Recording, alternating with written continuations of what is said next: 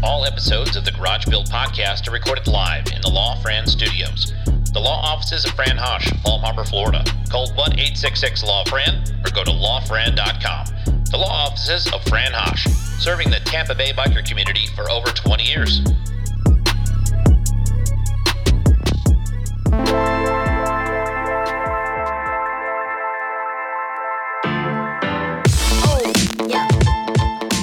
Welcome back to the Garage Build Podcast, episode 100. This was recorded live on the High Seas Rally with uh, my good friend Brian Klock, his beautiful wife Vanessa. They are from Klock Werks in Mitchell, South Dakota. And uh, we went deep on this one. They uh, they bared their soul a little bit, talking about business and vulnerability, and going through some trials and tribulations. It's a really good episode, and I appreciate everybody who's been along on this journey with us.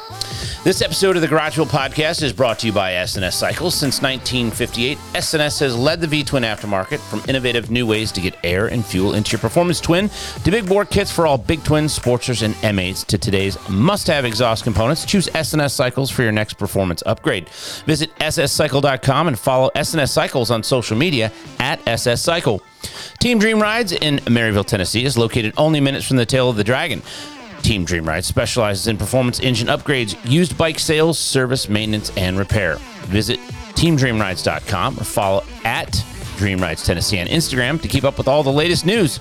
The High Seas Rally 2023 will set sail from Tampa, Florida. It is the only motorcycle rally on a cruise ship. I just got back from this year's event. It's amazing. It was life changing. I cannot wait for next year. Join me and a gaggle of bikers as we sail the high seas for a seven day cruise. Follow at High Seas Rally on Instagram to find out all the latest information on uh, booking your cruise. 1620 Workwear is premium made in the USA workwear, guaranteed for life. Visit 1620usa.com. Use the discount code SPEED2022 and you're going to save 20% at checkout. Follow at 1620USA for more information on Instagram.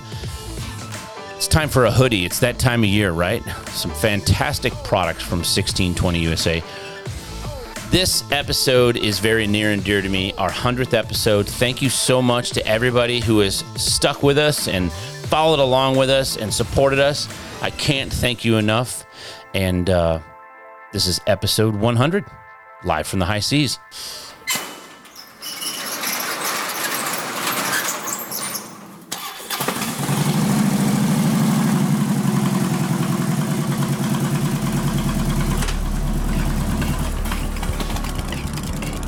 You're listening to the Garage Build Podcast with your host, Jason Coleman.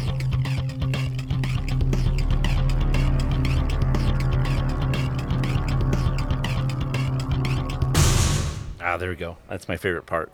Means you can start. That door was heavy. Right?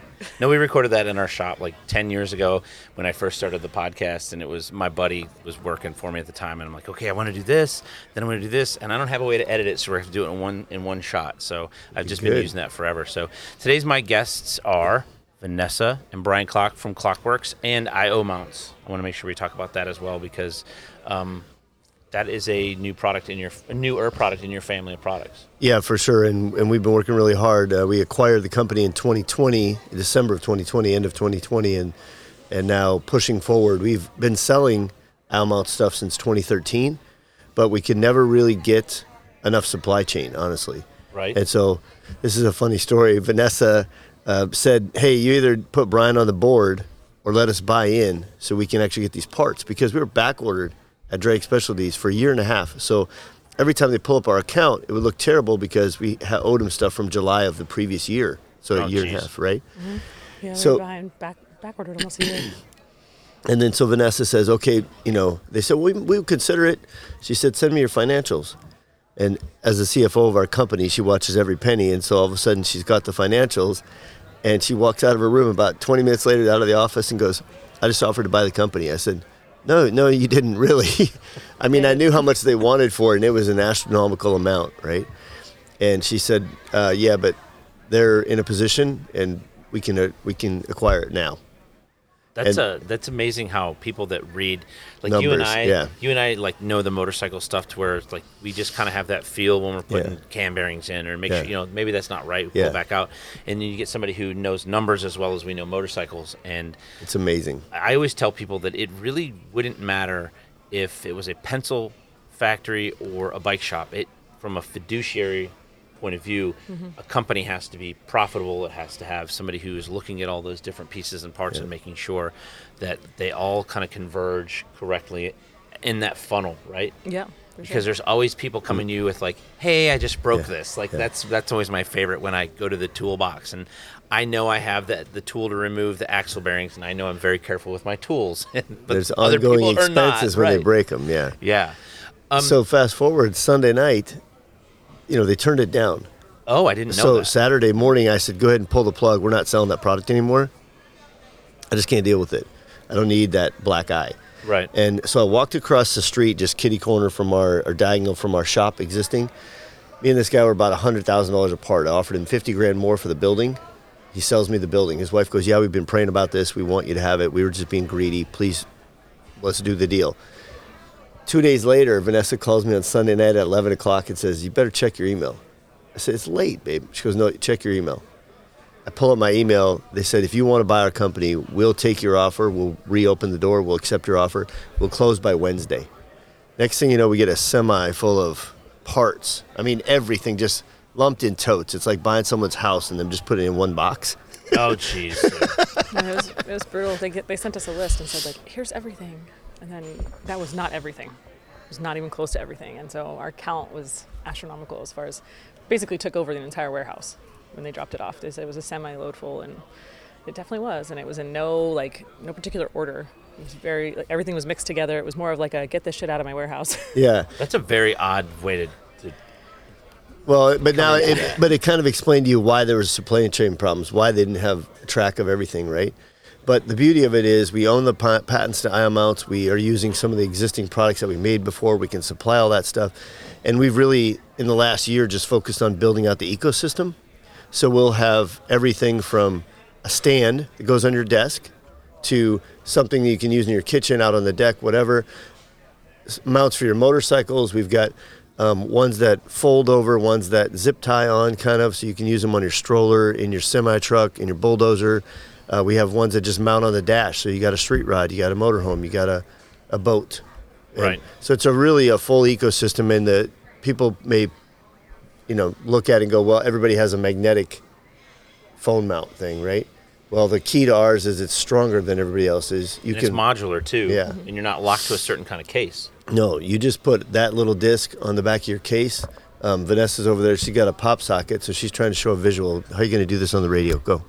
This is how I'm going to do it. Are you ready? Okay, I'm just kidding. I'm not. It's hard not to sit here and play with it though, because we Right. all love we all love our pop sockets, but this one is removable. Yeah. So That's all anybody needs to know. It's magnetically removable. Yeah. the thing is, is you have a mount in your truck. You have a mount in your uh, in like your side by side. You have Correct. a truck, or even on your in obviously on your motorcycle. Um, it's modular. It's going to move around, Right. and it's going to be very user user friendly. Absolutely. Back to the business side of things like some people like i think everybody kind of knows like the Klock Werks name and and you guys are celebrating the 25th year of Klock Werks um, as a business and as a family because you guys have a little bit different dynamic in your shop. Um, one of the things that i always love to talk about with you brian and i've always championed since i've heard about it was the fact that you guys have these amazing morning meetings where um, your team is encouraged to share what happened good maybe something that Yep. didn't happen that was so good yep. and and something they maybe need help with. And you know, I've struggled with my motorcycle shop to try to integrate some sort of an idea of, of you know, kind of reappropriate that so that we can start the day in a positive manner. And and I have I feel like I have failed in that. And what what is the key? What is the key to that? I I think it's just really consistency. You know, every morning um, we ask everybody, what were the wins from yesterday? And so some guy might say, well, you know, we shipped five pallets to drag. Um, we've got these many pieces assembled over here. We got this rapid prototype project done, and we're going to fit it today on this thing, whatever it is. And some days you might have two wins, and some days you might have 10, right? There may be a lot of conversation or no conversation, but it can be five minutes or it can be 50 minutes. It doesn't really matter, but we don't really focus on the time so much as the quantity or quality of what we're trying to talk about. And then we want to know about how your kid did at the track meet. We want to know about the fact that your grandma's being affected with cancer and you, you're going to leave and go to the hospital at 3 o'clock today. And I think what that does is just makes it more cohesive, even though some days it may be super boring for some people. And yet, if we don't have it and we just pulled it away, which we did, I don't know, a long time ago for a week because everybody kind of got frustrated with it. As soon as we pulled it away, then all of a sudden people came to me and said, um, "Can we can we do that again? Can we start that back up? Because Right. it just doesn't feel right. You know, it's more of like an exercise that you do every day in positivity that just says we're going to pray about what's happening. If we're in trouble, someone else is in trouble, or we just maybe want to give a praise of thanks that says, you know, we're so stoked. Like we're stoked to be here. We're stoked to be on this ship and on this cruise, you know. And we're very fortunate to have people walk up that know our brands, share stuff with us. And when tragedy hits, like in 2019, our shop got flooded. Suddenly, everybody comes in in their shorts and flip flops and knows we're going to get muddy and dirty and it's it's ugly. But we know from sharing in the circle all the time and making almost everyone speak at any given day that we know what she's good at, what he's good at. They can lead this part, they'll be better at this part. And so you're able to put people in positions to work within their gifts, hopefully, Right. and maybe take me out of the equation, which is always a blessing for all of them, I think. Yeah, that's something that I struggle with is not. I want to be involved in everything that happens in my business, but I realize that the more things I'm involved in, the less ability I have to to grow things and to Mm-hmm. look for new opportunities. Are, does, does the entire staff, like, does the office staff, uh, participate in this meeting as well? Yep. Nobody. Ha- you pretty much don't have a choice. No, I you're, think that's you're good. there, and it's, yeah, and it's not a bad thing. It's really more just to give you an idea of, like, take take advantage of the fact, like, ha- share some gratitude in this situation, right? That's- everything's everything's a win. Like, even if it's not to somebody else, it's basically showing your vulnerability, or in general of like, hey, I knocked this out of the park today, and maybe nobody even knew. Like, we now that we have two buildings, that's a huge thing for us because we're we don't really make it over to the other building because we're so engrossed in what's going on in the building we're in, and so Right. we try to make a point of going over there just to see like how's the warehouse looking, how's everybody doing over there, and communicating. In the morning, the benefit of it is that that whole warehouse, or I won't call it the warehouse, the distribution center, is Right. what it is for us because we distribute worldwide now. Um, it makes them come over. It makes them kind of enjoy other people and check in. And so we try to leave some things in between where you have to go back and forth between the two buildings just to keep people connected. Otherwise, it's very easy to kind of like put yourself on an island and say, I'm just in my space and that's Yeah, that. I call that bulldogging, where people have a tendency to kind of bulldog the part of the day that is that they feel is, is their most biggest responsibility.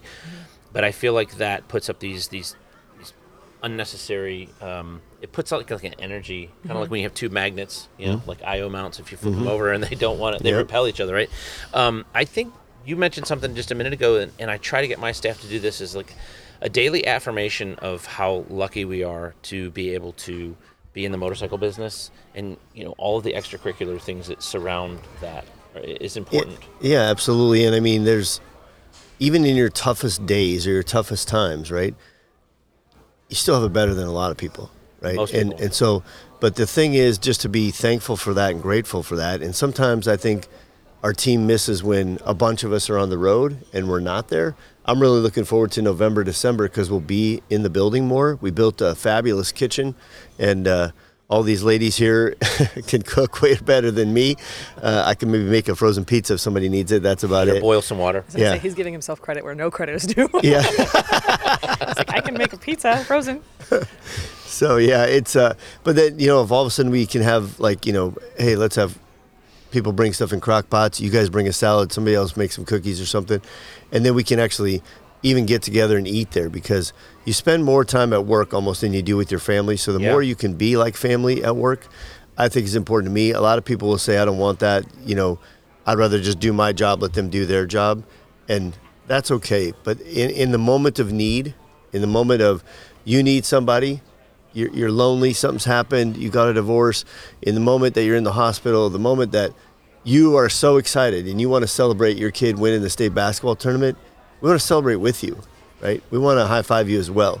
And so on Wednesday, I have everybody look back one week and Right. tell me where the blessing was. And that means not like, I hate answers like phone it in, like, oh, my family was my blessing.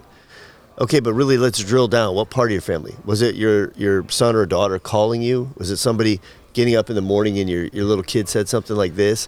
Was it the guy who opened the door for you at the grocery store? Was it the person who let you into traffic? You know, the fact that you guys do that, and, and I really want to kind of try to focus on that because it, it, it really kind of im- imparts why you're successful and how you're successful. Um, the, the companies that do that, I mean, I know that you can, it's real easy to say, like, oh, no, we're all family here, right? And Yeah. I've, I've even had my employees that I have right now that are super close with me. And that's why they work with me and work for me. Um, say that, and then they're kind of like, you know, it's kind of like almost an anecdote where they're like, "Yeah, we're, you know, we're not family, but we're like family." You know, it, it's it's an uncomfortable conversation that they have with themselves about that. That the most successful companies are the ones that do that and that teach that affirmation and that has to be a part of i know you build windshields and i know you build IO mounts and i know you build bars Yeah.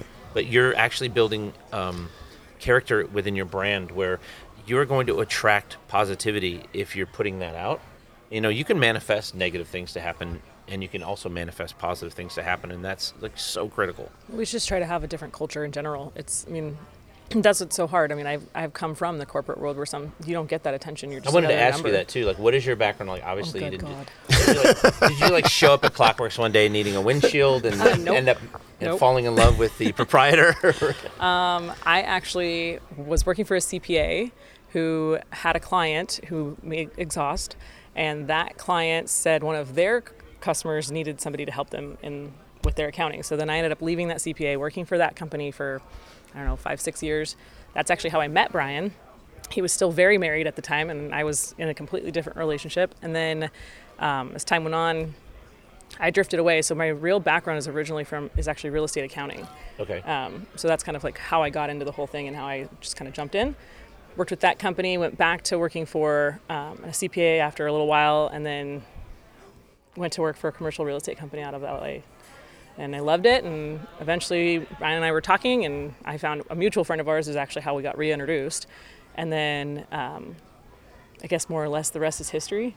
He came to California, and we hung out. And next thing I know, I was in South Dakota, and I said, I think I'm going to move. And that was what, maybe 30 days? Yeah. It was 30 days after we started hanging out. So, um, yeah, it's, it's good though. it's funny how those some of the most substantive uh, relationships, and I think we do this very well in our industry, is that we can suss out people that aren't there for the right reasons and aren't there, and I think that's why we have such um, such a small. I, I always tell people we're uh, working for the smallest billion dollar industry that I know of, and I mean, you know, you, me, Vanessa, we're one or two phone calls away from any CEO.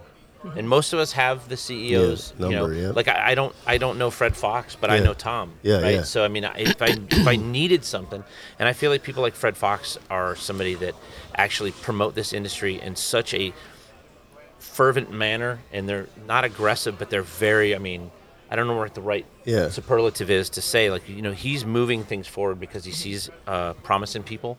Correct. And, and he puts his money where his mouth is on that, and so that's why drag has the kind of culture that they have. Well, and, and, and you're, and to your point, our staff has ebbed and flowed, and some days we're this big, and some days we're this big, and and people leave, and everybody's like, "Oh man, you're done. You lost that guy. Like that's the guy. That was your guy." And yeah, they're our guy, but everyone in here is trained to sell stuff and to be knowledgeable about our parts. We can all talk in the morning meeting. We know kind of what they're going through in the distribution side. We kind of know what's happening over here on the production side of life. We know what's happening in the marketing side and what's coming out, right? And so when that happens, that allows you to, I think, flow should there be a downfall in something and, and keep it moving. But Terry Vance uh, is one of my big mentors. And Terry told me years and years ago, he goes, Brian, it's all about customer service. He said that guy might come up to you and hate that windshield or say it's cracked or it's got a mark on it or something just because he wants out of it. Give him a new one. I'm like, I can't just give him a new one, Terry. He's like, no, the more you just give him a new one or the more you take care of stuff, the more it will play back in your favor. You're not going to see it year one, but you're going to see it more year five, and you're really going to know in year 10. And now we're 25 years in business, and you know when people call and they're mad about a product or mad about something that got shipped to them, we can usually narrow it down to like one person and who sent it to them, and we can fix that guy's problem, even if he doesn't like dealing with that personality. Right. We've got all these other personalities in the building, and what we just need them to understand is, sir, what would your solution be in this in this situation? We want to hear from you as a customer. So part of it is listening, That makes you a better communicator. That makes you a better spouse, a better person, a better employee, whatever the case is, right? So if you're listening to the customer and the customer says, This is what I want, I'm not happy with this size windshield. Okay, well, no problem. We don't we don't want you to be unhappy. We don't know why you picked that one. We don't know what dealership gave you that one. We don't know who your friend is that told talked you into it, but it's not the right one for your height, for you and your passenger, whatever the case is. So let's just get you the one you want. And that inevitably seems to make lifelong customers. You know, I've met people here on the boat that are like, "Yeah, this is my. I've got eight windshields from you over the years. You know, I have your windshield. I have the windshield trim. I kind of was wondering about what's next. And I'm like, well, have you seen our handlebars? And they're like, no. What do you mean? Well, there's you know five inches of adjustability on the ends, and you can go back and forth and the whole deal. And like, oh, are they on the ship? Is it somewhere I can see them? You know, Right. and so they buy into you as a brand, right? I'll be standing there, somebody will walk up and say, "Hey, can you take our picture?" And it's this group over here, and I take the picture, and some guys laughing. There's like, "Do you know you just had Brian Klock take your photo? You should be taking a photo with him." and, and it's okay. I don't. I, I love that they don't know who yeah, I am. there's some anonymity is pretty cool, especially when you know. Um, I always tell people, I wish I could be the fly on the wall in the room where there's a conversation regarding me for the express purpose of becoming a better human, Mm-hmm. becoming a better friend. You know, you don't always get you get a lot of negative input from people. I think, especially the more you more people you know. Like you, you know, you know when you do something wrong. Mm-hmm. You don't know when you do something right, and you don't know when you do something that's that's that's meaningful or substantive. Like people are not going to tell you always that hey you know you really changed this situation for me because of this i mean we have the ability to do that because people are so passionate about what we do for them mm-hmm. that we can get that feedback if we know if we're mm-hmm. tuned into the frequency and we listen right? Because that's the mm-hmm. number one most important thing about sales. If you listen to somebody they will tell you how much money they have how much money they want to spend um, you know all of those things what their expectations are. Like you had mentioned like the wrong size windshield. Well if you listen to the conversation and know there's a key couple of key questions to ask um, they're going to tell you everything that you really need to know in that. Yeah, I think it's. I mean, overall, just the, just trying to create the culture, like we were saying, is is huge because not everybody understands that. You know, and to your point of business is hard. and You don't. You're saying, the more stuff you get involved in, the harder it is, right? Because we're supposed to be working on the business, not in the business, and so we fortunately have a good staff to help do that, and a couple people that are strategically placed right now um, know that as well and they're constantly reminding us like step back let us do it let us do it because it is hard we're not worried about just raising our own family we're worried about raising you know 30 people's families and making sure that they're in a place where they're happy and they're you know not they don't feel like they're being taken advantage of or anything like that and so we try to make it very open and where people can talk to us whenever about whatever so i don't know if um, I guess sometimes I, I think like Brian and I had a conversation last week, and it was just like you're not wrong. Like you were just saying, you always hear the negative, you don't hear the positive, and sometimes you hear the positive, but you hear the positive from the same person, right, or the same people, and it's Right. like I don't want to hear it from those people. People don't understand. A lot of times, your employees don't understand how hard it is to run a business, and it's like it's not just about you; it's about all of those people. You have a whole team here that we're trying to support. So Yeah, and so let me ask you this then, because I know you still operate in all of this. Hmm. You still have managed to operate what would people would consider be the neighborhood bike shop. You still employ people that put cams in. You still employ people that do stuff like that. Do you not? We, we don't. Um, we actually stopped doing that because it got to be too much. I couldn't handle trying to make 10,000 parts for, you know, drag specialties and try to do all the service. And I thought I, f- I felt like I was falling down. I wasn't letting people have the best experience. Now, the problem we have in Mitchell is every one of those little bike shops in our area has gone under. Okay. And so people are coming back to us. Hey, can you put these handlebars on my bike? I just want this one thing, right? Well, once you get it on the lift, then they want seven other things, which is a is a blessing. But my goal is to. I mean, I could do that for my Jerusalem or for, for my Mitchell, right? I can Right. take care of that. But I, I, can't do that and make sure that every other little shop has Does their the- job. has the best parts they, they can have. And to me, that's my bigger picture. Like, I feel like Klock Werks is up here, not down here. And not that we can't do down here, but if I do, it's going to take my focus away from, you know, supplying the best parts in Australia, the best parts in Germany, well, the yeah, best parts in the nation, a, in Canada. It, would put a wrench in what people are doing. You know, people that are trying to sell your product out in you know Yeah. in the masses. Yeah. are, are gonna are gonna uh, suffer from that if you're not able to provide the product that right. they need. Like if you look at the boat, the bikes on the ship here, Uh, our bike isn't as extravagant as even Jeff Zielinski from NAMZ or Nick Trask's or one of Paul Yaffe's, right? But I feel like what Klock Werks does is brings the parts for every man. I was just going to say that bike. You're right. Like Jeff Zielinski's got all the Ribofini parts on it. Yeah. So it's very extreme, but that's that's kind of his that's his niche. That, Right. You know, he builds Right. bikes for himself, and then you know he moves the, that money to, to do Yeah, the next do it bu- again, do build. it again, yeah. But I think that everybody walks up to your bike, and you know what I think everybody says? They're like, oh, "That's like my bike." All I need to do is Yeah. this. All I need to get is this. I need a windshield and It's I need attainable. bars, right? Yeah, it's, attainable. you That's the know? word I was so looking for. Yeah. We try, and that's a big thing for us is we we know we're not always the cheapest, but we do pride ourselves on trying to be the best. You know, and so and we but we also try to make it affordable so that you can do it. So to your point, people have been down there, and my favorite was yesterday. I think I walked up and.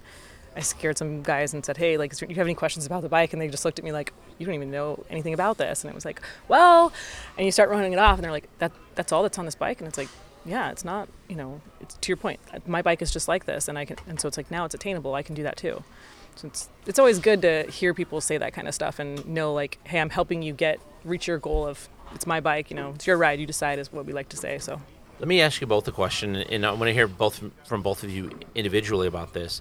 So, a lot of people, you know, the Garage Build podcast, a lot of our listeners are, are people that are, you know, the Chris and Rebecca Rangs that have a nice little shop in Gillette, Wyoming, and then you have Souza Cycles who they're just getting ready to move out of their garage.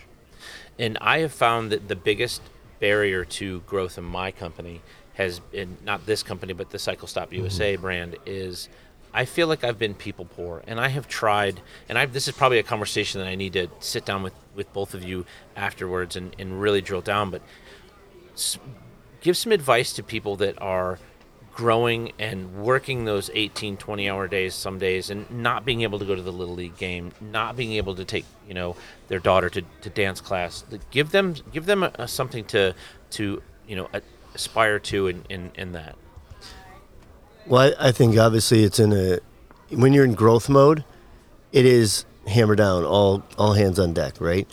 So I don't know that I was probably maybe the best dad ever to uh, Erica and Carly, um, my two stepdaughters from my previous marriage, um, because I wasn't I couldn't be there all the time. I just couldn't be there all the time, right? And now, um, you know, I have a 13 year old stepdaughter with Vanessa and our son Cargo, who's two, and I find myself pulling back a little more but it's only because I'm not people poor. All right. I have, you know, like these amazing ladies sitting out here that will be just ready to jump in and go, Do you want me to take care of the kid? Do you want me to do this? You know?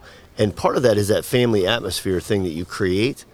And the other thing that's hard to gauge really is, you know, that guy works for you. He works in the distribution center, but maybe his ultimate goal was to be a motorcycle mechanic. So I'm very clear with them when they come in that you can work in the motorcycle world and not be a mechanic or not be the custom bike builder or not be the welder. But I, you're just super smart and I need you in the distribution center. We need you to be this part on the team. If you can do that part on the team, you'll still get to go to events. You'll still get to go on a ride. You'll still get to build a bike. It's just your primary focus has to be this because that's where I need your gifts, right? And so that's a it's a tough thing. But then to to be able to bring those people up and let them ebb and flow into the positions they want or they desire to be in life, and then maybe put someone underneath them.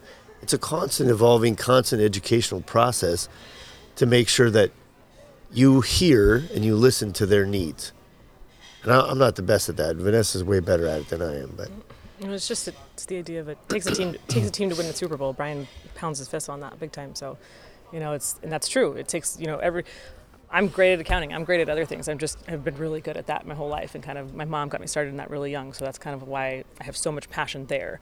And then you know, there's the Denises and the Ritas and Jasons and everybody that is they have to contribute. Everybody has to contribute for us to be able to do what we want to do. And you know, what was it we called in Lynchburg? They call it your grievances or whatever. Um, you know, write down your grievances and burn them in this big. And and it's like Brian's like, well, then I'm saying I have regrets and I have this and I have that. And it's like, no, not really. I feel like we all have our grievances in some way, right? Somebody's to that point of this person in the distribution center. They don't want to do that forever. That's not their. That's they were hoping coming here that they would get to build a bike or whatever. And it's we try to include everybody in. If they say, I really want to do this, okay, well, how can we make that work? How can we include you in on it? Um, I think the hardest thing that people don't understand is the growth aspect of it. because there's tons of sacrifices that have to be made. And, you know, like my daughter right now, right before we left, you're leaving again? You know, and it's like, well, do you have any performances coming up or any of this like that I'm missing? And last year we missed a lot. We missed a lot of performances and she was bummed, but it's not Wednesday, but my blessing is the fact that I have grandma there, you know, to watch the kids and to help out and you create that community. And if grandma wasn't there, then I know that Denise or Rita would easily step in or Danny or whomever would step in and take care of the kids so that we could do we could be here with you, right? And there's a lot of sacrifices that just go into trying to make this brand successful, but we couldn't do it without our team and it takes a team to win the Super Bowl.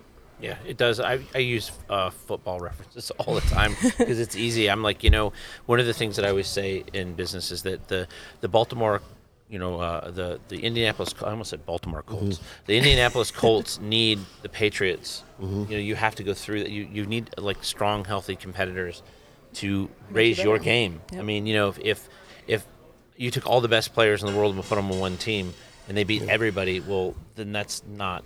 It's not fun. No, and I think what happens is people people are very egocentric, ego driven. Doesn't matter who they are, right? They want what they want. Okay. Right. And if you can build in a grace meter where this is what I really want, but I know that's kind of what you really want. So can we meet in the middle and that's the, the grace factor of saying, okay, this time let's do it your way. Next time let's do it my way or whatever, you know, and let's just keep going and you'll find the best processes and work through the best opportunities, if you will.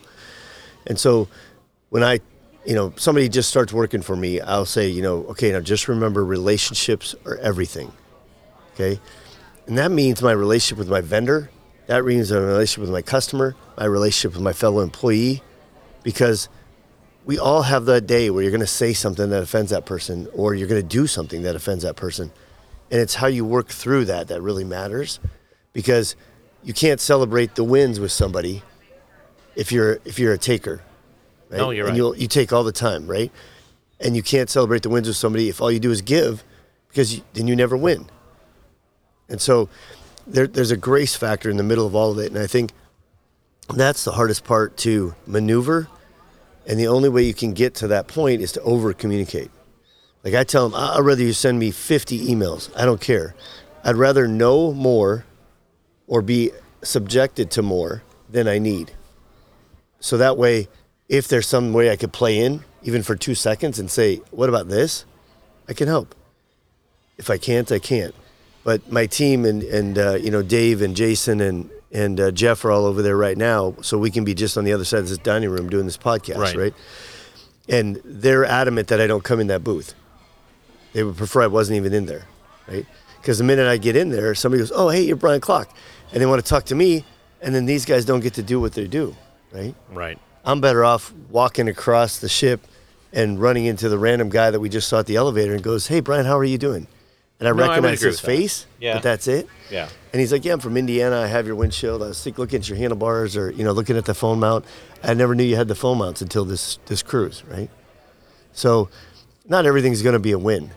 No, but there is some the win to take out of that. You know, there's data that's out there that, or that's not out there. Like we, okay, how do we reach somebody that would be on this cruise, which is a good demographic for, obviously a good demographic for the motor, custom motorcycle industry. I mean, they're here, they've paid to be on this cruise, and so we have this captive audience for a minute. So we should take something back away from that. I mean, I mm-hmm. try to take something away for every conversation that I have, but you know, definitely if somebody's willing to give you input, sometimes, like you said, it's not the input you want, but sometimes it's the input that you need.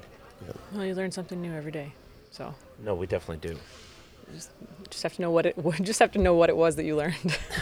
You you mentioned well in the reflective piece of your morning meetings is going to going to hopefully draw that out, right? It's going to suss that out.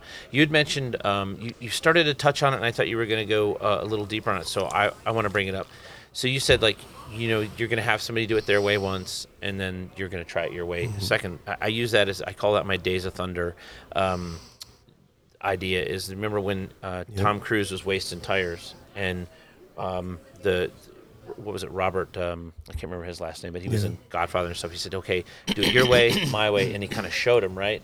It's really hard sometimes because it can be very costly to those are very expensive lessons and if somebody takes a lot out of them that's great but man they can be costly. Yeah, and you're, you're going to have that's that's kind of a, a built-in unexpected expense when that happens, and yet I'll find myself and we're talking about one little part that we want to Cerakote on a bike that we want to do for Daytona, and we're building an older bagger, a skinny tire bagger, because Right.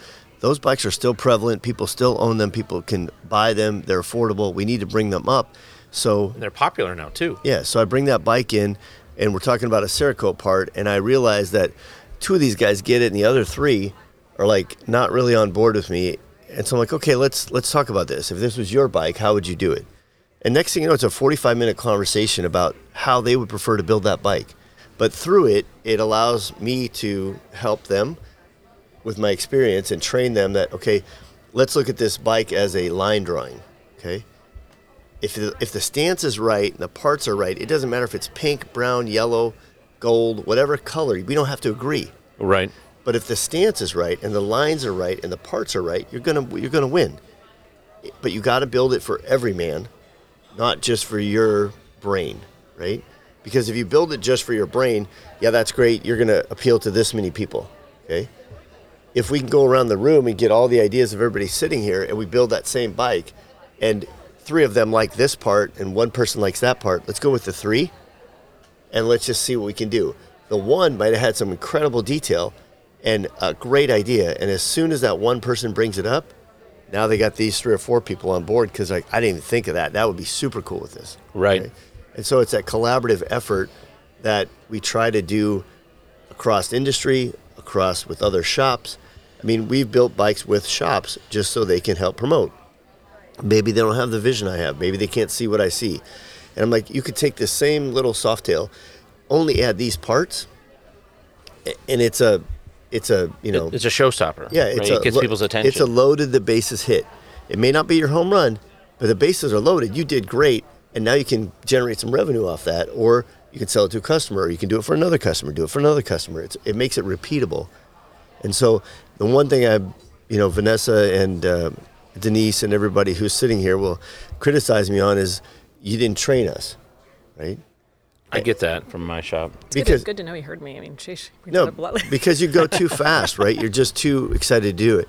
And everybody laughs and jokes about me taking selfies, okay? And I really have it down on how you hold the camera and how you use the button and how you move your arm and watch the angles and do this thing. And and as long as I'm on the right side and everybody else is on the left side, the camera's So on the left. works. Yeah, the, the lens on the left side of the camera. And that seemed fundamentally so simple to me that it didn't matter. And Denise uh, said, "Hey, we're going to this wedding in Connecticut. Show me how to do that again." So I showed her how to do it, and then when Denise got back from the wedding in Connecticut, she was like, "You know how many people I taught to take a selfie?" And now they're calling them clockies, which is even stupider. No, but it's kind of funny. It is, but I mean, so there's just those little things that you can hand off the torch to somebody, and that's why it doesn't matter if there's Brian Klock and Klock Werks. It really doesn't. I mean, my whole goal 25 years ago was to build somewhere that if something happens to me, these people can still plug in. And Klock Werks is known for the coolest parts and the most quality parts, not necessarily the cheapest parts, but you're not going to have to buy one every year. I would agree with that. I mean, you know, one of the things that I, I love about anytime I get to talk to somebody who's done what you've done and or kind of navigated similar waters, we still have this precocious nature to us, right? Where we're still excited about what we do, and we kind of it's it's it's not infantile, but it's definitely it's not the it's not the place where the best decisions are made. So how do you obviously being somebody who you have it at home as well as at work, so God love you because you're married to somebody who gets still gets excited about going to work and doing and being creative. But it, it- there has to be. I think a lot of people. You mentioned a lot of shops have gone out of business. It probably wasn't because of a lack of intestinal fortitude. It was probably because they excited themselves out of profitability and maybe made some decisions that were less than favorable. So how how do you how do you converge those two things and still allow him to be creative but still make sure that he's profitable so that all of the people who work for Klock Werks and all of the vendors like myself that rely on product from Klock Werks can can have the product and they can they can produce it. I think you really it's the idea of you know plan for the worst and hope for the best.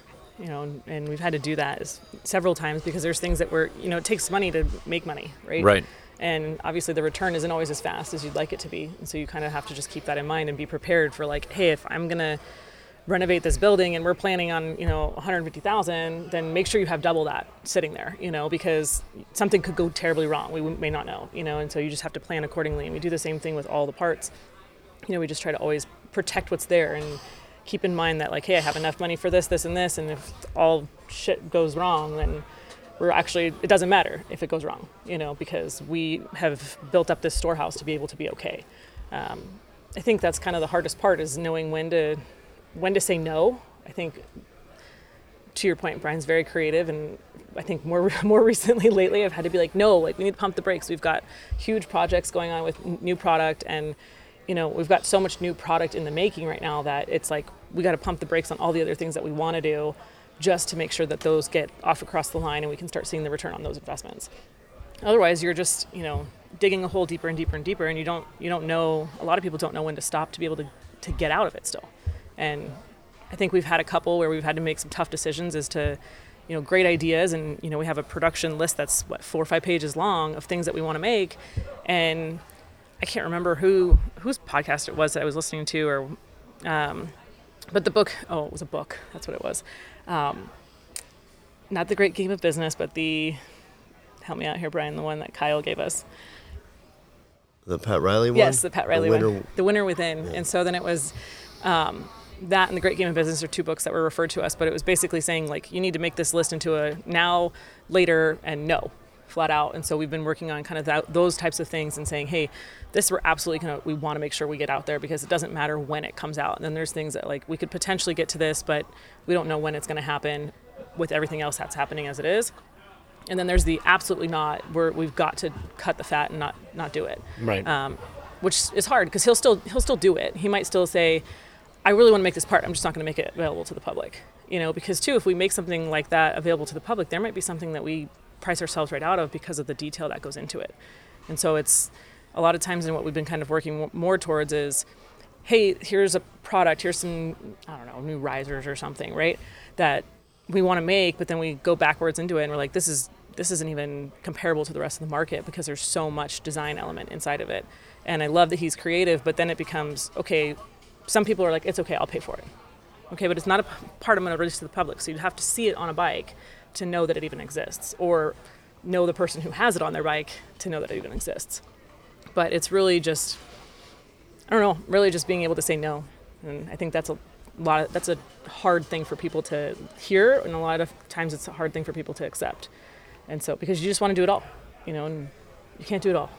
I want to talk to you about something when it comes to manufacturing that is a hot button for some people, and some people they're just like they literally just, for lack of a better term, don't don't give it don't give a fuck about it. Like they just it doesn't show up on their radar, um, and that is uh, there are people who will reappropriate other people's parts, and there's lots of ways that they justify it. Sometimes they justify it because they think they have better machining processes. Sometimes people justify it because they have they can produce it cheaper. Um, it's a it's it's something that you may not want to talk about, um, and but it's something that I've had the conversation with lots of different people. And tell me how tell me how you view that situation as a professional and as somebody who is you have um, you have made it known and you've done through through through through action uh, that you want to make sure that everybody has a seat at the table. So how do you how do you deal with that? Well, for me, it's like, it. I mean, people are knocking off our windshields on a regular basis, right? They are Whether they're doing it in China or whether they're doing it right here in the U.S. You may be a company in Colorado making the same thing we're making. They're just making it out of a different um, type of material. Excuse me. Now they're also replicating our processes. So the try it before you buy it program. Now that's what they're doing. And then they put out an e-blast, and it comes to even to me and says, "Hey, we've got this great program." Well, of course you do. But we've been doing this since 2007. right. And so I guess Arlen Ness told me um, way back, I saw a guy do this bike in Daytona. It had wood grain on it, had the certain colors on it, and it was exactly a variation of the bike that I built in my head. And Arlen said to me, "Do it, do it Brian Klock way." I said, "What do you mean?" He goes, "You're going to build that same bike, but are you going to use that color?" I said, "No, I would never use that color. It doesn't go good with the wood." And he goes, "Okay, then there, there's one thing right there. Just do it your way." Do it the bolts you'd want to use. Do it the style of wheels you'd want to use, Brian. Don't listen to them. Put the blinders on and the money will come, right? I thought that was crazy, okay? And yet, when we did the windshield, everybody's like, man, you're 50 $50 more than the factory Harley windshield. I'm like, I know, but if I don't charge fifty dollars more, I can't include Drag Specialties. I can't include everybody to the end dealer, and so I have to be where I have to be. Well, now everybody's making windshields for the same price I am. Okay, so we were right. It does take that much time, does take that much creativity and that much tooling to make it, right? I always stayed away from certain things like the seat business, right? I'm friends with Mike Corbin. I'm friends with David Eckert at Saddlemen, with Christine LaPera, with the folks that used to own Mustang. And so I didn't really want to get in the seat business, you know? Right. And so I feel the kind of the same way about foot pegs and floorboards. I feel like sometimes people get, you know, wound up into those situations and there's like, well, I can make a 12 point gas cap. He's got a 12 point gas cap, and uh, this other, t- it's a, it's a running joke, 12 Right. point Uh, gas cap yeah, for us. It seems like there's a bunch everywhere. Yeah, and and what happens is these guys are like, I built the first 12 point gas cap. Check it out. Okay, well, no, you didn't. Arlen Ness has had it out since 2018. I had it on my first bike, and you're telling me in 2022 you did the first one, and so that's a little bit of a weird deal. It's like, couldn't you just make the gas cap and make it your way, or do you have to put out the ultimatum that says, I did it first, or I did it best, or I'm the man, right? It's like there's your ego getting out of control. Just make the parts and find the customer base that you can sell the parts to. I mean, when we're in Daytona, J&P Cycles sets us up and it's Klock Werks and Memphis Shades. We are right next door to each other, right? And the guy from Memphis Shades, you know, he'll walk by and he'll come up there and he'll go, "Man, this guy works the death out of you guys," Uh, and he's standing there eating an ice cream cone. And I tell my guys, I go, "Yeah, but he's standing there eating an ice cream cone." He's not working. Exactly, he's not selling anything. That's the that's that Huckleberry Finn deal, right? Or that Yeah. Tom Sawyer deal, where you, you try to. Next thing you know, you're not. You have to get the fence painted, but you're not even painting the fence. Yeah. Well, and so that's the that's the deal for me. It's like, okay, I see all these people wanting to jump in, make the same stuff, or make the same exhaust that this other guy did because this guy had a creative idea and he made something that everybody wants, right? And so a lot of it's, you know, put the blinders on, just do it our way, do it the Klock Werks way, right?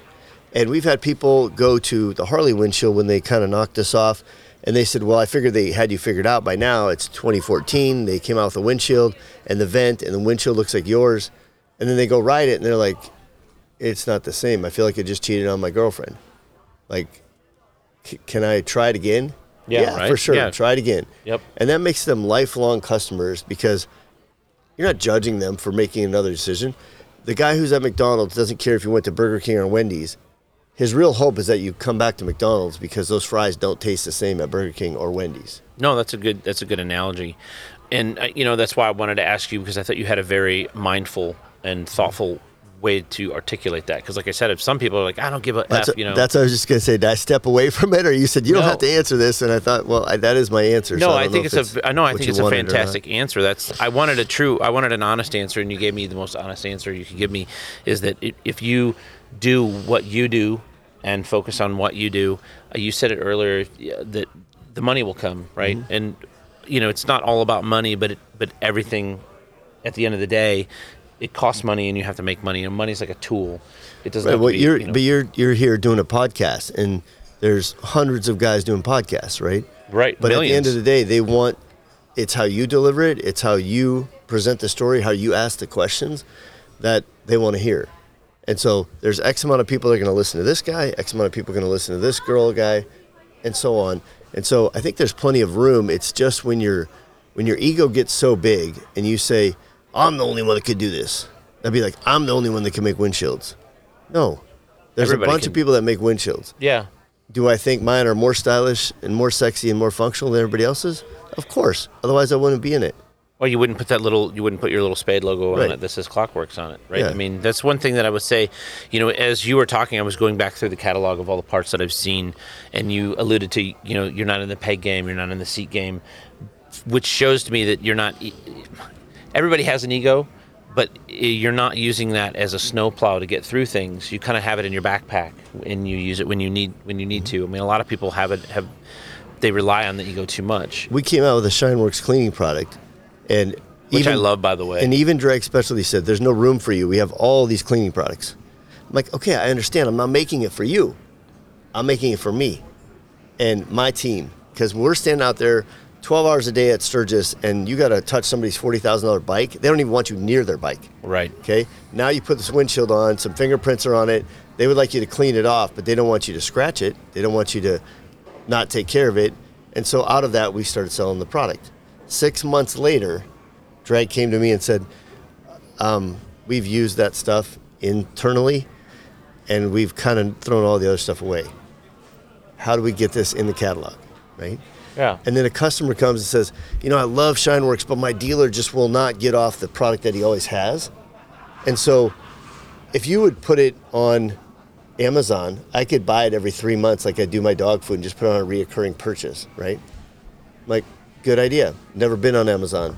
But that would be a good niche to fill, right? Right. Do I want to sell all my products on Amazon? No. But that perfect, it's a recurring thing, right? And so, I mean, you buy a windshield, you might have the same windshield for five years. Your your bottle of Shineworks isn't gonna last you five years. No, yes, it's- So it's completely two different things that we're doing, and so, you know, I never thought I'd be the windshield guy. I never thought I'd be the detail cleaner guy, and I certainly never thought I'd be the foam mount guy. What guy did you think you were going to be? I just wanted to build bikes. I just wanted to build cool stuff, right? And I thought, wouldn't it be cool if you built a bike or a truck or a car that was in one of these magazines? That would be so fun. Right. Well, now I've been in all those magazines. I've been on the cover of a bunch of those magazines. Is it still fun? It is absolutely fun. That's why my wife has to tell me no. That's called a callback. She's Um, like, "That's enough FXRs. That's enough of this." I'm like, "Yeah, I understand."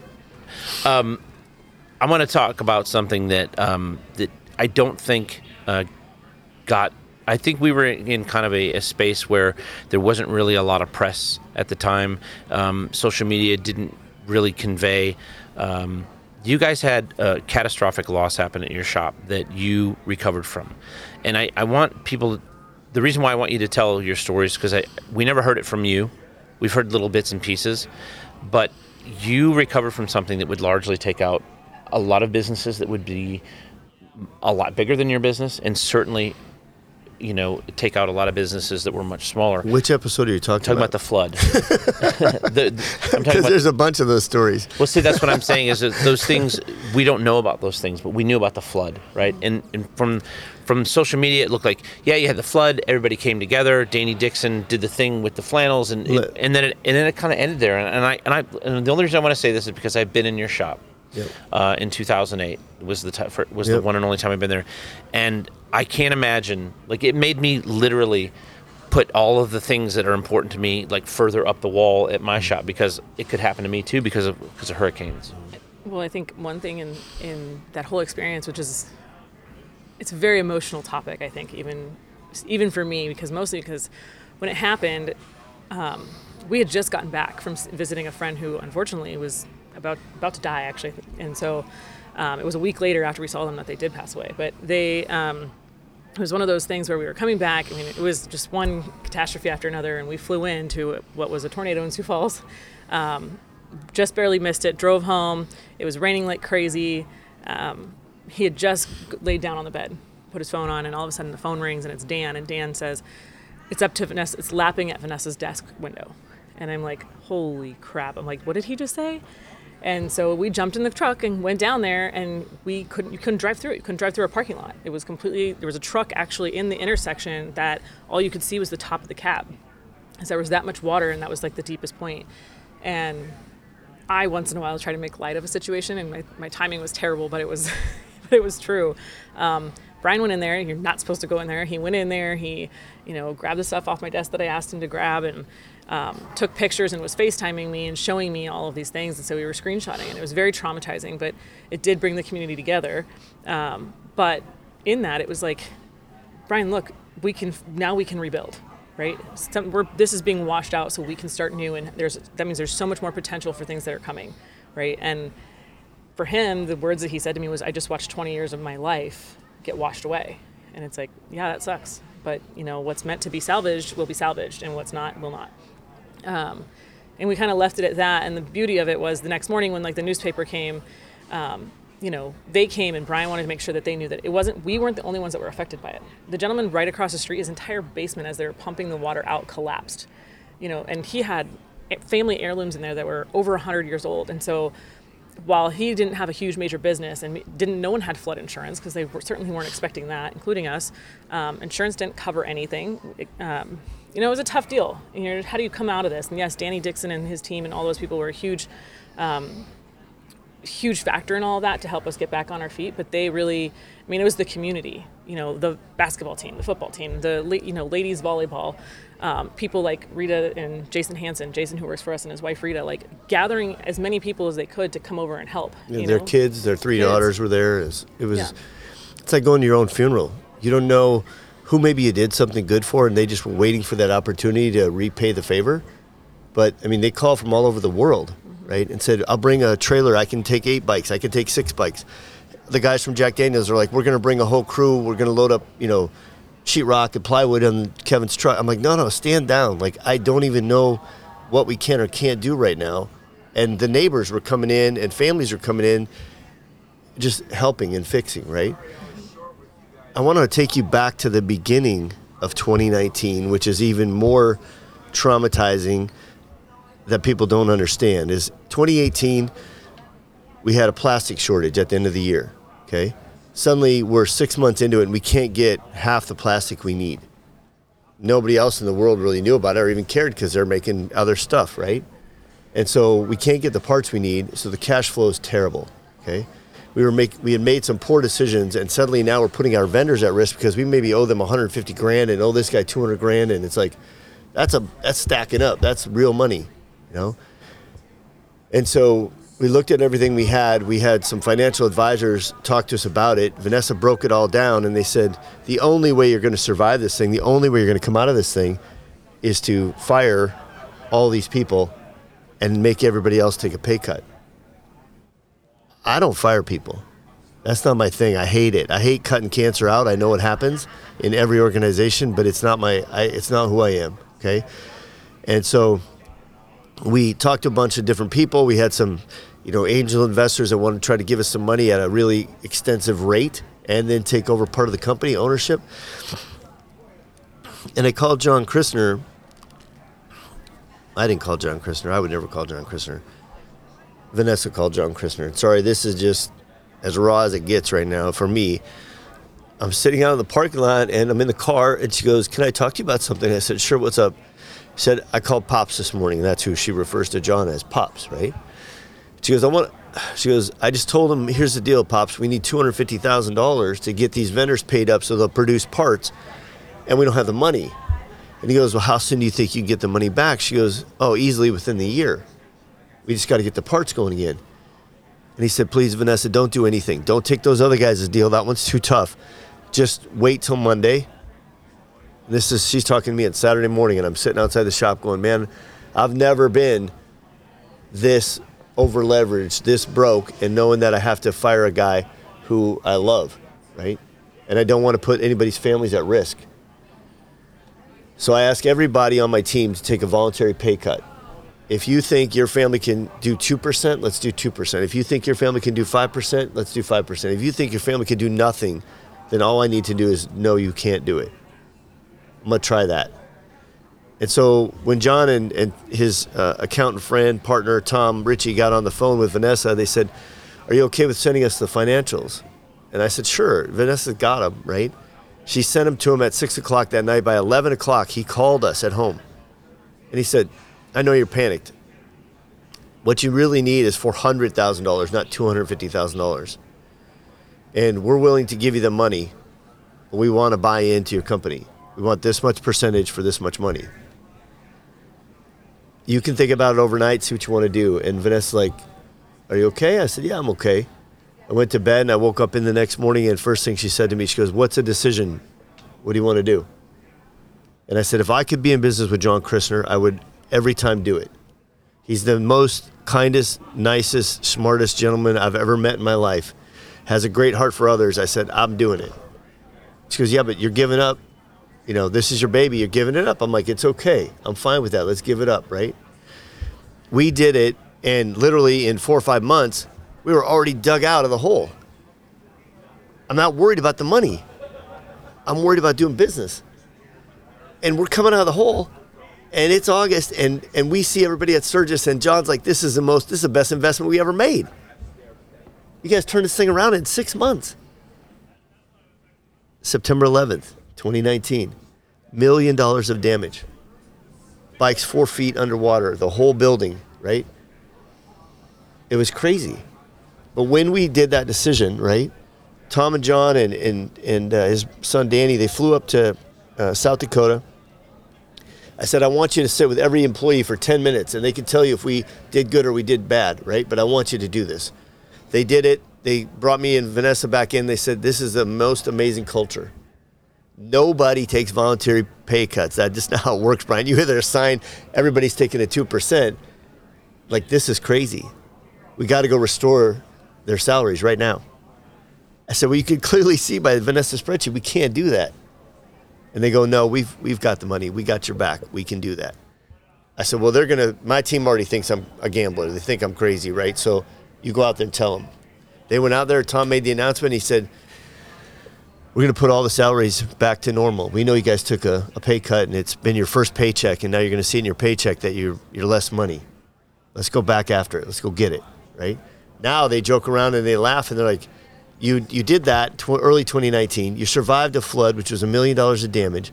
People said, if you like Klock Werks, then buy Klock Werks. We couldn't even get the parts out of the boxes and all the instructions and get them wiped off to put them in new packages fast enough because people were like, yeah, I do love Klock Werks. I want to support, right?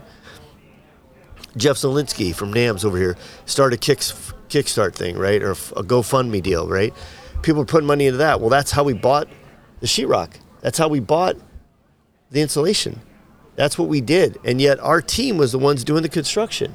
While these guys were holed up in what is now the conference room on plastic tables with their computers still taking calls. Everybody showed the resiliency and locked arms to take on whatever this problem was. And that comes from that morning meeting. They didn't get freaked out. They should have been freaked out. I was freaked out.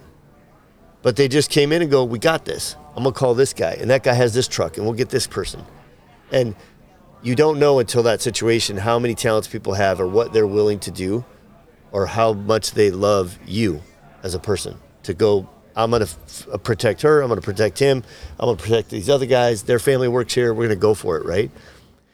And come on the backside of it we have now doubled our sales since 2019 we finished 2019 as a record year of sales. And yet it was the worst year right? But it's like you know we cut a few people and now we have 10 11 more people more than that because we have to, right? And so it's one of those deals where you don't know what you don't know, but if you go in there, every person, every situation, you're captivated by fear. Okay? So if someone says, That's my seat, I'm putting my luggage right there on the airplane. Okay, what is their fear? Their yeah. fear is that they have to put it back there and then they have to wait for somebody, go back, get their bag, and then they're not going to make their next flight. I mean, that, that is the simplest version, right? But it doesn't matter. It's like, what is your level of fear with whatever? My legs are as white as anybody's socks, right? Well, my fear could be I don't want to walk around here looking like that, right? and yet, this is a very judgment free zone, right? People are out here. You see every shape and every body you can possibly see at this pool. Right. These people are here and they're comfortable here. That's the key. That's the key to a great situation. It's cre- cre- key to a great environment, right? And so I think really that's what that taught us was just it's okay. It's okay to throw all that stuff away. It's okay to start over. It's okay to have these paintings that your friend made you of this incredible historic occasion, the oil's running down them, and it's just you're never going to have them again. Yeah, stuff is just stuff, right? I try to tell that to people all the time that you know it's it's all just stuff you know businesses go through these ebbs and flows of things and, and i think learning to be comfortable in an uncomfortable situation or learning to ride that razor's edge and find comfort in that because you have um, if you're on that razor's edge you can pivot very quickly right i mean you know and being aware of your resources but be, being an entrepreneur i'm a consummate gambler right i don't gamble at the casino I won't. here no i can't do it because those are important dollars. But I'll buy this microphone and try to resell it to you, or make a better microphone, whatever the case is, right? Right. And so, in that situation, I think as the quarterback of this team, they count on me to make that decision. And they have a certain faith that in eight out of 10 gambles that I make, we're going to win. You know what I mean? And so, there's a, there's a confidence I get from them and a confidence that they bring to me that really, I think, sets us up for success. but none of it is going to happen without customers, right? And if you don't take care of that customer the way you hope to be taken care of, you epically failed. I can't thank you enough for sharing that story with me because I could definitely tell that there was some. It was really from from a good place, and, and you know, it, it did invoke some some emotion from both Well- you and Well, Rita, Rita, Rita, yeah, Rita's sitting here. That's Jason. Jason's been with me. Jason Hansen, his wife's sitting out here, and he's been with me for 14 years, right? Raluca, who's sitting out here, is, is Vanessa's best friend. She came up to visit us The day, of, the day, the day of the flood. She's coming around the corner at the lake, and we're backing out with the truck, just heading in for the emergency thing. We're like, park your car, get in the get in the truck. So, Vanessa and Raluca both saw me come out of that building with all the stuff I could, wading through the water at waist deep, holding my phone and the stuff above my head. And I get in the truck, and Vanessa says, "Are you okay?" And I just put my head on the windshield or the steering wheel and cried. I said, "No, I'm not okay." I said, "20 years of my life just got washed away. What do you do? What do you do at this point, right?" Well, if you're a true entrepreneur, you're a true fighter, then you just come in the next morning and say, "This is what we're going to do." And the newspaper guy said, "I saw the pictures you posted online. Can I go in there right now with you?"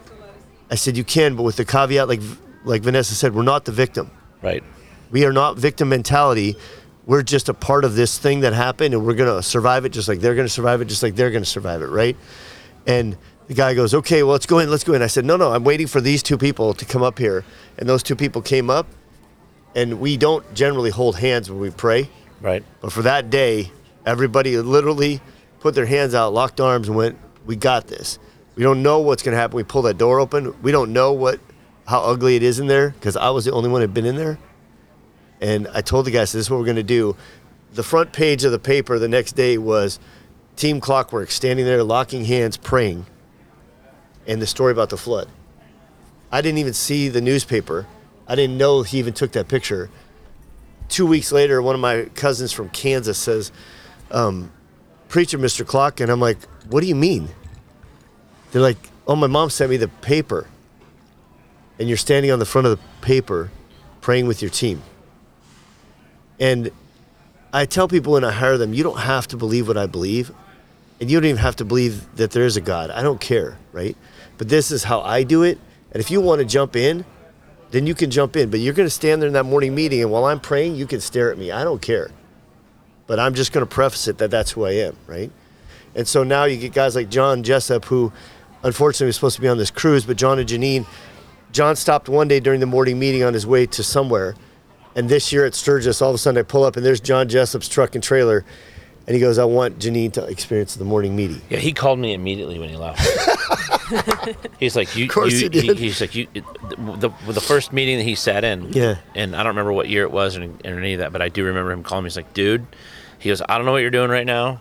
He goes, but if there's ever a way you can find your way to to Mitchell to sit in on one of those meetings and just observe, he goes, don't you don't have to participate. He goes, you just got to see it. And so, I mean, those are those are words. I, you know, when he says something to me, he's in you know he's in a lot of the same positions that Yes. that I am, and and and that, and so I, I really rely on his his word, and you know, he's the guy that one of the guys that I that I pick up a call. Just like I'm sure you have people that you call when you're having a certain kind of day, and and so I appreciate that. That was an awesome story, dude. Well, I, really know, and I know it. we probably are into the overtime right No, now. we're we're good. But I just feel like people don't understand that struggle and that how real it was to be that broke, to have to let people go off your staff, to ask for voluntary paychecks or pay cuts, and then five or six months later to know you'd sold off a part of your company, only to be exasperated by a flood that there was no insurance for. And so now you're a million dollar loss. How are you going to get? How are you going to get to the end of the year and even survive it, right? And now here we are, three years later. We own the building across the I, street. just, I was just going to say, everybody got to see on social media the growth of the new the new facility and that, and that was awesome. Tell us and about if you've been facility. there, if you've been there before and you walk in now, It's not the same place. it's not the same place. I mean, Brian got his little mini NASCAR building, is what I like to say, because that's what it is. It's white. It's it's clean. It's white floors and black or red posts and things like that. You know, it's very different. It's, um, you know, but after 20 years, 25 years, I'd say he's earned it. I'd say the company and the team has earned it. They deserve it. You know, we laugh about it because the kitchen, when Denise and I went shopping for appliances, it was like, okay, this is what I want, and it's this much, and they get delivered, and Brian's like, these appliances are nicer than what's in our house. I'm like, yeah, but these people spend more time here than they do at their house, you know. So they it doesn't matter, and everybody came together. You know, like he said, 19 was terrible. Then the next thing you know, it's 2020 and COVID's here, and how's that going to affect your business and everything else that's happening? You know and we've we've been very fortunate to have the customers continue to support us and be loyal to us, as I'm sure any of these brands would say. Oh, yeah. you know, you're not you're nobody without them. It's just like a music artist, you're nobody without your fans. So And if I can just close on this, like, there's something that happened to me in 2008 when I went to your shop that I, at the time, I didn't understand it, and in to be friends with you now, where I I knew you peripherally back then, but I worked uh, I was working for Baker at the time. Oh yeah. Um, and so I go into Brian's shop in 2008, and you know I love going to motorcycle shops. It's what I do. Like what I used to do on vacations is I would make my wife and kids go to every bike shop that was in whatever town we were staying in. And I walk in, and the one thing I can remember, I can remember where it was and everything. There was a box. It was about the size of like a popcorn machine, and it was it had this really small window thing in it, and it had like this. It looked like uh, trimmer, um, weed whip trimmer plastic. And I was like, what is this? And I, it wasn't you that told me, but was somebody said it, it's a 3D printer. And then that always stuck with me that like there has to be a point in time where you're looking over the ledge and you jump. And you did that, and I commend you for it because the windshield was pretty new at that point in time. The clip hanger bars weren't out at that point in time. I mean, so you have, you've definitely, you know, I have something that you don't have, and I have a, pers- a like a, a perspective. Like I've watched your business, you know, just kind of have this zenith, mm-hmm. and, and it's it's amazing. And I'm I'm very very fortunate to be friends with with both of you and being able to do things like this and sit down with you and have you tell your story. It's amazing. Well, likewise, and I hope that anybody who's coming by exit 332 in Mitchell just pulls in. As a customer, as an industry associate, you can join us for the morning meeting. We're happy to give you a tour. Um, a lot of people were there this year for our 25th anniversary, and it was guys like Jeff Vay from Motor Trike and David Eckert from Saddlemen. And they said, You know how many times I've driven down I 90 and drove right by you? I'm embarrassed, Brian. I didn't realize you're six blocks away, and then I could park my semi on your street. I could park my semi in your lot. I can pull my motorhome and my RV up here. Um, I'll be back, right? And David Ecker looked at me and he said, "Man, dude," he said, "I, I had no idea your facility was this cool." He's like, "I got to step up my game." Well, it wasn't cool overnight, right? No. I mean, Jason and Dave been there 14 years. They lived that ugliness. They lived that little place, and they they lived the poor lighting and the dingy, dingy work area and dingy work environment. And so now, when I walk in there, even after coming home from Sturgis, and we just finished it before Sturgis, right? Come home and walk back in there after Sturgis, and you look around, you're like, wow, I'm proud that we are able to let these guys work in this space that that makes me so happy because if I could go write a thank you to every person who contributed to 25 years of Klock Werks, right? Whether you were a friend who supported me or drove with me to an event, whether you were one of the people that helped clean up in the flood, there's been two floods, one that was maybe 12 inches and this one that was four feet. Whether you're the person who was an after school world of work kid, you know, or a customer, right?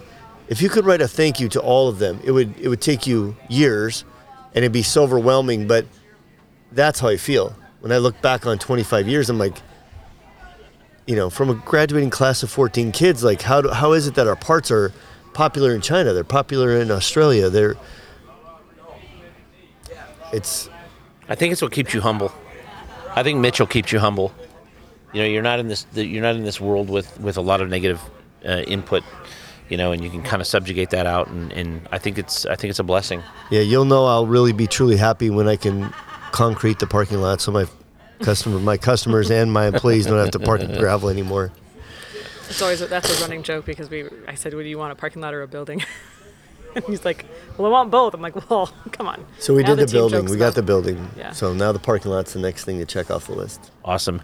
Um, I want to make sure that everybody knows you can get your parts at Drag Specialties. You can get them direct at, uh, at uh, getclock.com. Correct. right? Yes. And you guys are the proud proprietors of the IO mount and also of the new Shineworks brand. Yep. Right. And you Absolutely. get Shineworks on Amazon. You mentioned Yes, right. correct. Yep. Yep. Awesome. So thank you very much, Brian, for doing this, and Vanessa. It's been a it's been an absolute pleasure. I, I really appreciate and it. And thanks for having us on. I think what this does for me is it just adds perspective to the next four days of this high seas rally cruise because to walk and see a customer is one thing. To hang out with your you know fellow vendors and fellow motorcycle in- industry friends, right, is a treat. And I will do nothing more than to look over that balcony and go, wow. You know, 25 years. I mean, very, very fortunate. So thank you. awesome. Well, if you don't see you, August 3rd. If you don't come by before then, August 3rd. Awesome. Thank you very much.